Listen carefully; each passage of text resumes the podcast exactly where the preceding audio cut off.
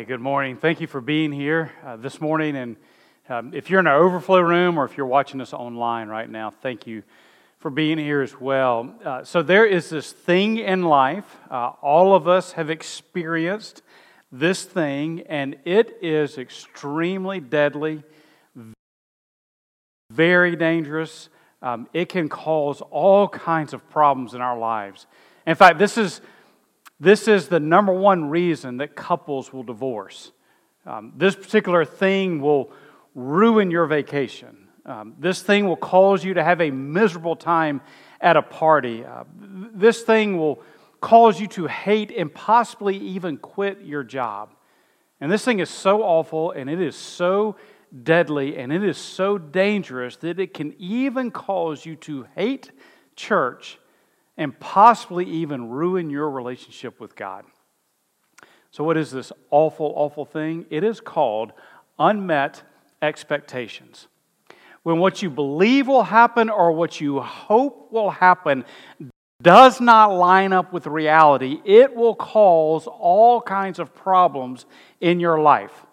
For example, if you are interviewing for a job and the potential employer says to you, by the way, part of this job will require that you work every other Saturday. If you know that going into the job, then that first Saturday you have to work, you may not like it, but it will not ruin your relationship with that job. It will not cause you to quit your job. However, if that little fact is failed to be mentioned during the interview process, and the boss after a week says, by the way, next Saturday you have to work, your tenure with that company might be short lived. Uh, or let's say that you're getting ready to go on vacation and you want to rent a condo. And you look online and you see that this condo faces a parking lot or faces the back of the building. And you go on this vacation and you get there and the porch or the patio is facing the back of a building or facing a parking lot, you're fine. You'll continue on the vacation. However, let's say that you expect that you will be looking at the ocean when you go on this vacation and you get there and instead you're looking at the back of a building or you're looking at a parking lot. Your vacation has just been ruined. Last year, Katie and I wrote a book on this particular uh, phenomenon and how it dramatically affects marriage relationships. In fact, we wrote this book called Why Toothpaste Matters, and I know that it's an odd title, but basically, we wrote about the fact that something as small as toothpaste and what you expect your uh, spouse to do with toothpaste can cause all kinds of problems. You know, she expects him to put the tube back on the toothpaste when he is done. He fails to do that. That happens enough times, and suddenly they're in front of a marriage counselor talking about how he never listens and how she always nags and all the problems that toothpaste has caused in their marriage. By the way, I realize this is a completely shameless plug for this book that is available on Amazon.com right now. So, this is deadly in all areas of life, but it is really deadly when it comes to our spiritual lives. And when we expect God to come through or God to do something for us and God doesn't do it, we will either grow angry with God or we will simply cut God out of our lives completely. Years ago, I read an article about Vince Neil, the former lead singer for the band Motley Crue. A few of you in here are old enough to remember that band from the 80s and 90s. Uh, he certainly, at that point, was not a follower of Christ. In fact, he may have been the walking personification of hedonism. Um, however, in the early 90s, he had an experience with God that forever changed his life. Uh, in the early 90s, his daughter, who was three years old at the time, was diagnosed with cancer. And even though he was not a religious individual, he spent hours praying that God would heal his three year old daughter. That next year, his daughter, at four years old, died. And according to Vince Neil, that was the point that he cut God out of his life forever and quit talking to God. Unmet expectations. And every area of life is deadly, but especially when it comes to our spiritual lives. That's what we're going to talk about this morning as we close out this book we call First Corinthians. Uh, if you've been here with us, you know that First Corinthians was originally a letter uh, written by this guy Paul to a church in the ancient city of Corinth. Paul went into the city of Corinth, which was a cosmopolitan, metropolitan city, and there he planted a church. Stayed for 18 months, he left, and sometime later, the church wrote a letter to Paul in 1 Corinthians, is Paul's response to the church and to the letter that they wrote to him. Just to give you a timeline, if you've not been here with us, about Paul's interactions with that church. So, Paul first visited Corinth sometime around 51, 52 AD, stayed for about 18 months, then he left and he went to Ephesus. And then, sometime later, Paul wrote a letter to the church that we do not have. That letter has been lost. Then later, he wrote a second letter to the church that we call 1 Corinthians. That was roughly around 54 AD. Then he had another visit to the church at Corinth in 56 AD, and then he wrote a third letter to the church, and we do not have that letter. Then he wrote a fourth letter to the church that we call Second Corinthians. And then finally, Paul visited Corinth around 58 AD. So we are looking at the second letter that Paul wrote to the church, the series that we've been in since last Easter.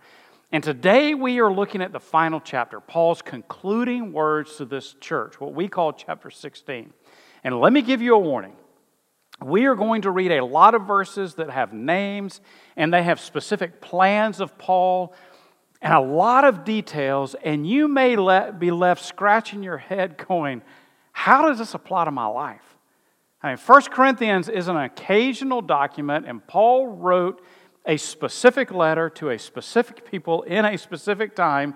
And the words we're going to read today are not the ones that any of you, my guess is, have memorized before. Or these are not the these are not the verses that you will text to a friend who is discouraged as a way to encourage them. You know, these are not the ones that, that you're going to journal and write down and say, hey, remember these words because these are so powerful and will impact my walk with God. I mean, these are very specific names and instructions and plans of Paul. And you may read these and go, I, I, just, I just don't really know what value these have. Let me give you a couple of things to keep in mind as we read this passage today. The first is this when Paul wrote these words, he wrote these words within a community of faith to another community of faith. It, in fact, the entire Bible was written within the context of communities of faith.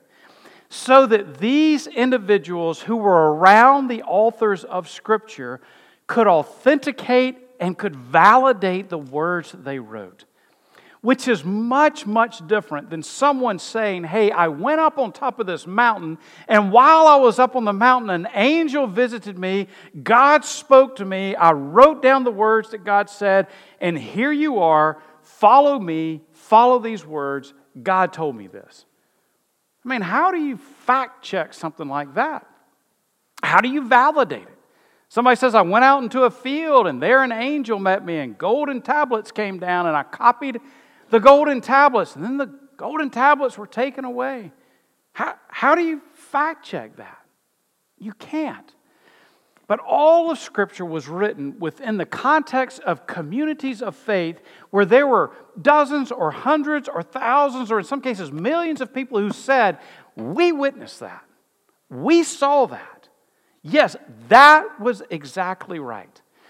Last week we read 1 Corinthians 15, and in 1 Corinthians 15, Paul wrote about over 500 people seeing the resurrected Jesus. Now, look at this. Paul wrote this letter sometime around 54 AD, roughly 20 years after Jesus was raised from the dead. Let me ask you this question How many of you in here uh, are old enough to remember the event we call Y2K? Were, were, you, were you clued in during that time? You remember Y2K?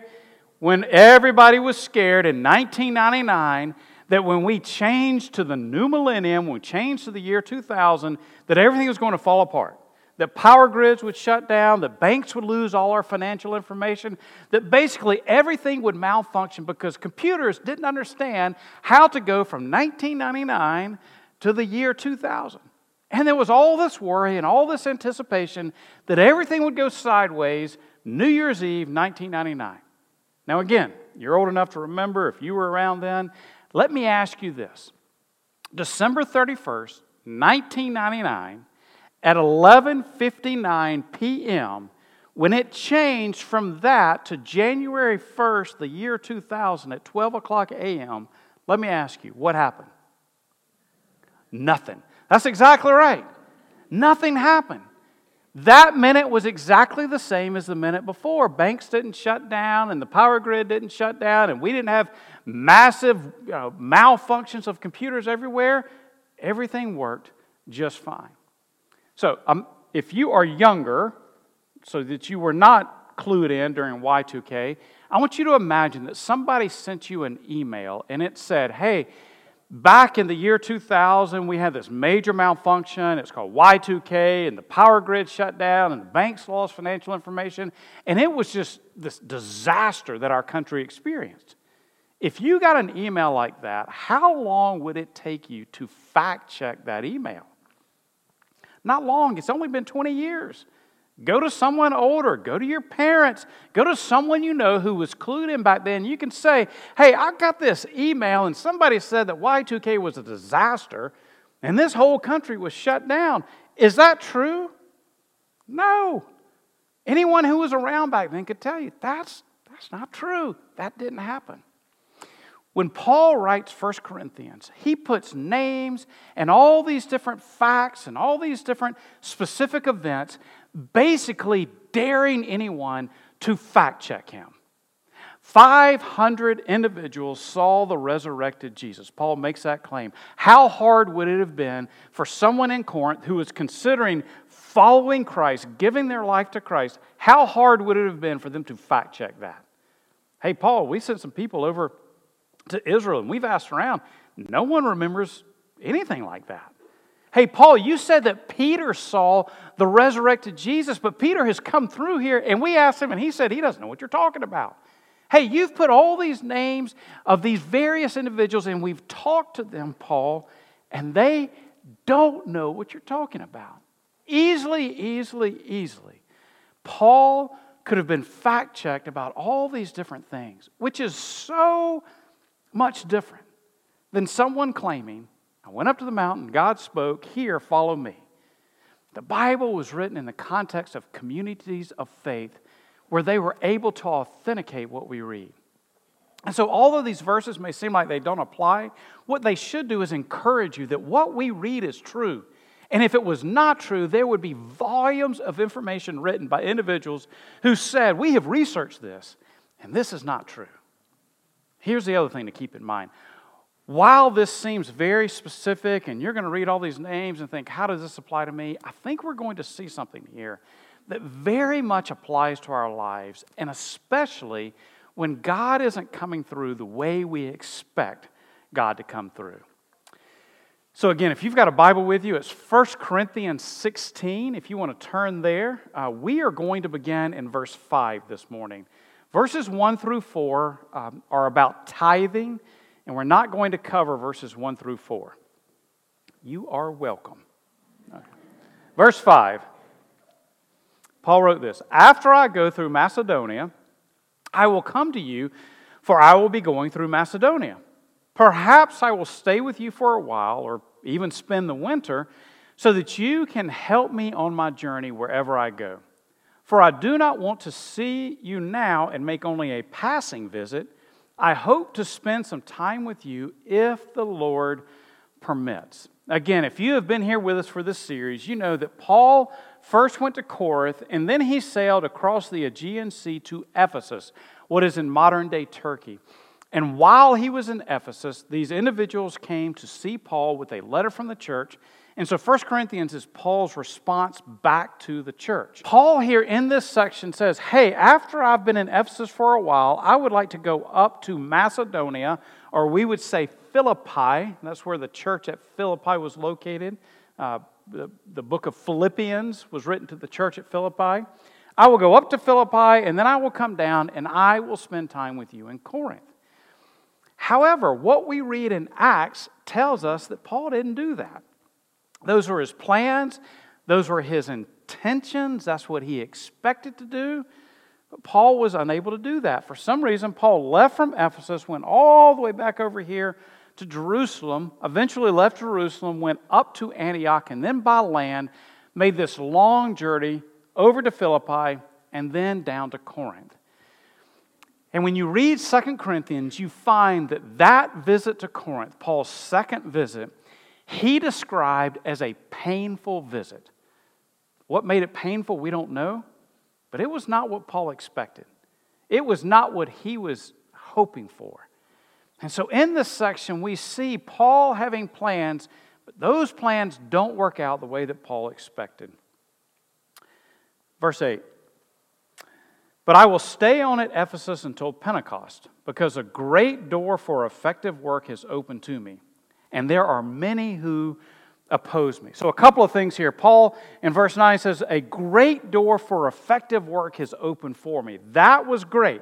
Paul went to Ephesus to share the gospel, and he says, The Lord has opened doors for me to share the gospel. And so he was excited about that. That's why he was staying in Ephesus. He was able to do what he anticipated that he would be able to do in Ephesus, except there was also many who opposed me. Now, we're not going to look at this passage. If, if you are a note taker, write down Acts 19. When Paul wrote, There are many who oppose me, that was a major understatement. Uh, essentially, everyone in Ephesus who was not a follower of Christ opposed Paul. I, it, it, was, it was the whole city in an uproar, ready to tear Paul from limb to limb. At one point, a riot started in this great theater in Ephesus. And all these people in Ephesus crowded into the theater and they were shouting and they were crying out. And Paul saw this crowd in the theater and he said to his buddies, Hey, look, there are a whole bunch of people in the crowd. I think I'm going to go in there and share Jesus with them because, you know, that's what you do when there's a crowd. That's what Paul wanted to do with his tunnel vision. Bunch of people, let's share Jesus. And fortunately, his friends had a little sense and said, Paul, you cannot go in there. You will not come out alive. And so they held Paul back from going into the theater. What's clear when you read Acts 19 is that Paul had a lot of people who opposed him. I imagine that Paul said, Hey, God, you've, you've opened doors for me to be able to share the gospel, which is great. But I've got these other people, and they are so mad at me. And I'm getting, I'm getting all of this persecution. People are People not only want to beat me up, they want to kill me. God, life isn't working out exactly how I would have expected it to work out. Then he continues, verse 10. When Timothy comes, see to it that he has nothing to fear while he is with you, for he is carrying on the work of the Lord just as I am. No one then should treat him with contempt. Send him on his way in peace so that he may return to me. I am expecting him along with the brothers. Now, about our brother Apollos, I strongly urged him to go to you with the brothers. He was quite unwilling to go now, but he will go when he has the opportunity. So, Paul mentions two different individuals here. The first was Timothy. Timothy was Paul's son in the faith, Paul was Timothy's mentor.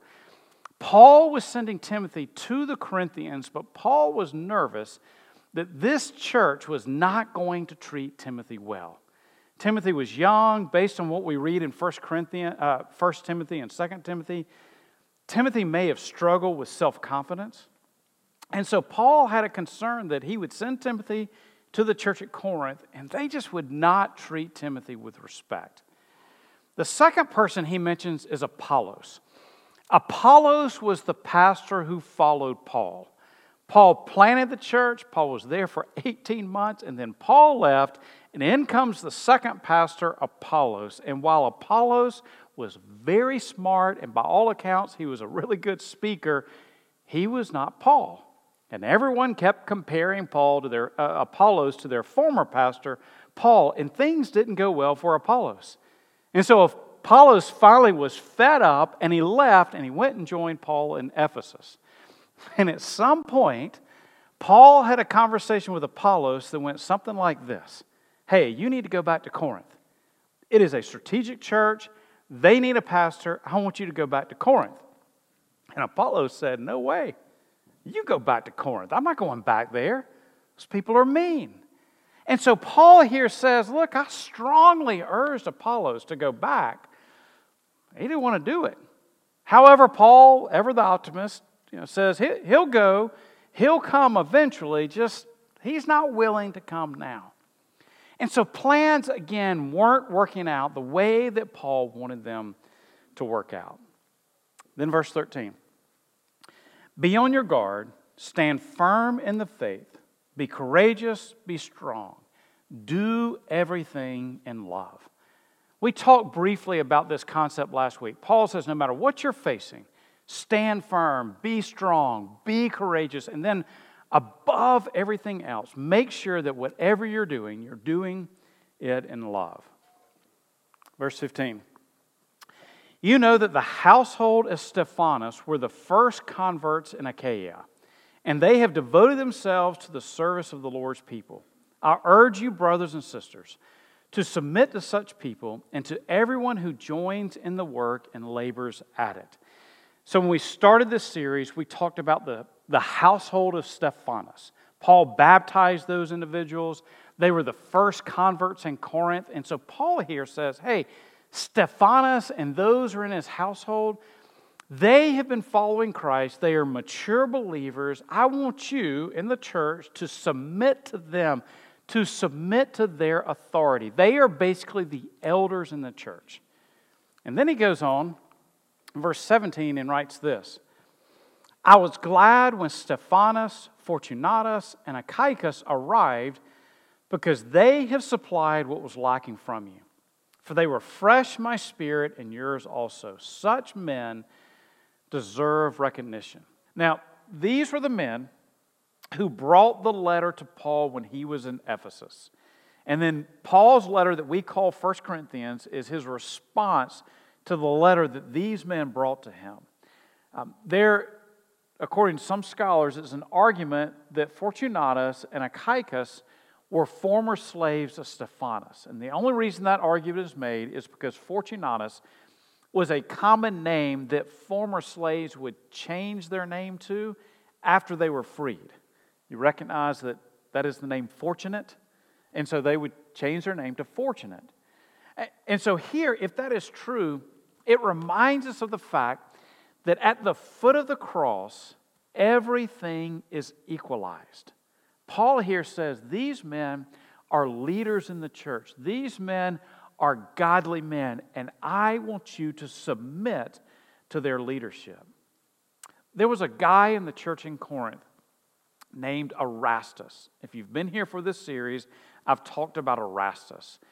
Erastus was one of the wealthiest men in all of the Roman Empire he was politically connected. Erastus um, had all kinds of power. Yet Paul here says, even to Erastus, I want you to submit spiritually to these individuals who are among the first converts, even these individuals who were former slaves. Erastus, who by society was considered very powerful, a leader, shouldn't submit to anyone, Paul says, in the church, you submit to their spiritual leadership. It's a reminder that at the cross, we are all equal. I remember years ago reading a story that Jim Cymbala wrote. Jim Cymbala is the pastor of the Brooklyn Tabernacle Church. And he talked about a certain businessman who was in his church who was the CEO of a major corporation. And every Sunday to Thursday, this man was traveling all over the country and all over the world. He was meeting with um, different CEOs. He was in this, these high level business meetings. He was very wealthy. But he made travel plans to always be home on Thursday afternoons. The reason was on Thursday nights, at the church, at the Brooklyn Tabernacle Church, they had bulletin stuffing parties. And he was part of the team that would sit there and they would stuff all of the bulletins that were used for the services on Sunday. And at some point, Pastor Cymbala came to him and said, Hey, look, we can find someone else to do this. I mean, you don't have to change your travel plans. You don't have to, to change your business plans to do this. We can find someone else to do this. And this businessman responded to Pastor Jim Cymbala and said, Hey, Pastor, don't take this away from me. He said, I love doing this. All week long, I'm in these meetings and it's all about money and it's all about business. But on Thursday nights, I get to come and I get to do something that might just make an eternal difference in the life of someone who comes on Sunday. And so the CEO stood there and stuffed bulletins, standing right next to former prostitutes former drug addicts and whoever else was part of this team that stuffed bulletins. It's a reminder that, that at the foot of the cross, all of us are just sinners saved by grace. That is all we are. The cross is the great equalizer. All right, verse 19. The churches in the province of Asia send you greetings. Aquila and Priscilla greet you warmly in the Lord, and so does the church that meets at their house. All the brothers and sisters here send you greetings. Greet one another with a holy kiss. So, again, if you've been here with, with us in this series, Aquila and Priscilla were husband and wife. Uh, they were Christian Jews who were kicked out of the city of Rome sometime around 50 AD uh, because the Emperor Claudius, again, it's a fact that you can go and check, that other people then could go and check. Uh, Emperor Claudius grew tired of the Christians and the Jews fighting. He didn't really understand the, uh, the whys behind the fights, and so he just kicked all the Jews out of Rome. Aquila and Priscilla made their way from Rome down to Corinth, where they linked up with Paul. And because they were tent makers like Paul, they went into business with him and they supported themselves in Corinth through tent making. Then, when Paul went to Ephesus, they followed him to Ephesus. But those in the church in Corinth remembered Aquila and Priscilla. And so Paul says, Hey, this couple, you remember them? They send greetings. As well, the entire church here in Ephesus sends greetings to the church in Corinth. Meaning, Paul talked about his former church in Corinth so much to the church at Ephesus that they felt like they knew these individuals. So Paul here says, Hey, I, I want you to know that the church here has really kind of developed a relationship with you through me. And so they send you greetings. Then Paul says, I want you to greet one another with a holy kiss.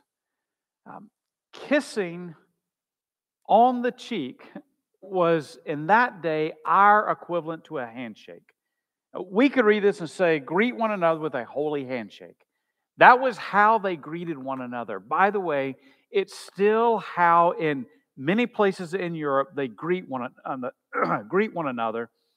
And I remember this well when we lived in Italy. This was how they greeted one another in Italy and how they still do it today. And I never, ever could get used to it. Uh, when a guy would come up and kind of lightly peck me on each cheek, if he had not shaven, oh, I, just, I, I just I couldn't handle it. There was a there was a guy who was in our college ministry named Alex, and, and Alex would come over to our apartment, or Katie and I would greet him somewhere, and he would kiss Katie on each cheek, and then he would come up and kiss me, and it just it just always gave me the willies. I I wanted to be culturally uh, relevant. I wanted to fit. I just I just couldn't do it. So one day Alex came up and he greeted both of us, and I said, "Okay, Alex, here I'm gonna I'm gonna give you a deal. Here's what we're going to do. When you see me and Katie, and you greet both of us, you can kiss one of us on the cheeks, and one of us you have to shake our hands. And I'll let you choose which one you want to kiss and which one you want to shake hands with." Well, he absolutely loved Katie, and so it was a no-brainer for him. He said, "I kiss Katie." Shake hands with you. Good. And from then on out, we were fine. It's just, it's a cultural uh, way of greeting. And so Paul here says, greet one another with a holy kiss. And then verse 21, he says, I, Paul, write this greeting in my own hand. Paul dictated most, perhaps all of his letters. This, this was this was common in that day. Many people believe that Paul had some problems with his eyesight, um, and, and, that's why he dictated the letters. Uh, and, and so we see Paul uh, making indication of this often. In Romans, in fact, uh, verse 22, Uh, a guy named Tertius kind of throws in his own little greeting. He says, I, Tertius, who wrote down this letter, greet you in the Lord. Uh, so Romans is from Paul, but Tertius here says, Hey, you get a shout out from me as well. But at the end, to verify that it was from Paul, he writes in his own hand. It's, it's, it's almost like someone else typed the letter and then he signed it. That's what Paul does here at the end. And then finally, last three verses. Or, yeah, last three. If anyone does not love the Lord, let that person be cursed. Come, Lord. The grace of the Lord Jesus Christ be with you. My love to all of you in Christ Jesus. Two things as we close out this letter. One, Paul here in verse 22 gives what is the most important thing in all of his letter. Think about all the instructions, all of the details that he gives in the letter, all of the encouragements, and all of the things that he wants the church to do. And then in verse 22, he says, Hey, here's what it all boils down to. If somebody does not love the Lord, then they are cursed. In other words, the great dividing line among humanity is whether or not you're a follower of Christ. Do you love Jesus Christ? And at the end of your days, at the end of all of our days, that is the only thing that really matters. And Paul here says, keep this in mind. For those who do not follow Christ, they are cursed. For those who do, they are loved by God. However, there's one more thing I want to point out, and this is something that will help us understand at least one of the reasons life doesn't always go the way that we would expect. When you're following God, when you're doing what you're supposed to do, when you're being obedient to God, do you ever feel like, well, life should go well for me? I do. When I'm doing the things that I'm supposed to do, then I believe that life should go well. And certainly there is some truth to that. There is uh, this sense of when we are obedient, that God blesses our obedience. However, as we've seen in the life of Paul, and as we've seen in countless other examples in Scripture, life doesn't always go the way that we would expect. And sometimes it can really crush us. You know, we think that God ought to do this, and God doesn't do that. We pray and we expect God to answer our prayer, and God doesn't come through. And we are naturally left scratching our heads and saying, Why? God, why? Why haven't you come through the way that I expect you to come through? Here's one of the reasons. There are many, but here's one. Right here at the end of verse 22, Paul writes, Come, Lord. If you've got a paper Bible with you, you can look at the bottom. There's probably a footnote there, and it says this is a Greek transliteration of the Aramaic word Maranatha. Uh, it was a word that the Greeks adopted straight from the Aramaic. Uh, they transliterated it like we do with the word hors d'oeuvres to indicate the appetizers that are, that are served before a meal. Uh, we transliterate the French word into English. We don't say the literal French translation. The Greeks took this word, the Greek Christians took this word from the Aramaic and they adopted it into their language. Maranatha means come, Lord, or come, Lord, quickly.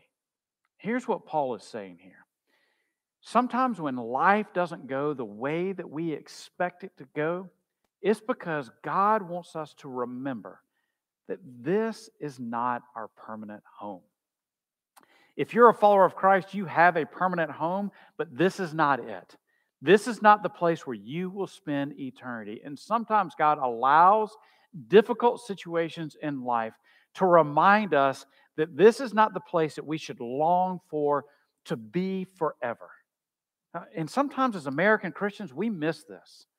In fact, most of the time as American Christians, we would say something like, Yes, I want Jesus to come back and come, Lord, and we're excited about the second coming. But if you don't mind, if you could wait just a little while, at least until after the game tonight, because I got to see who wins the big game tonight. So if you want to come, come on Monday.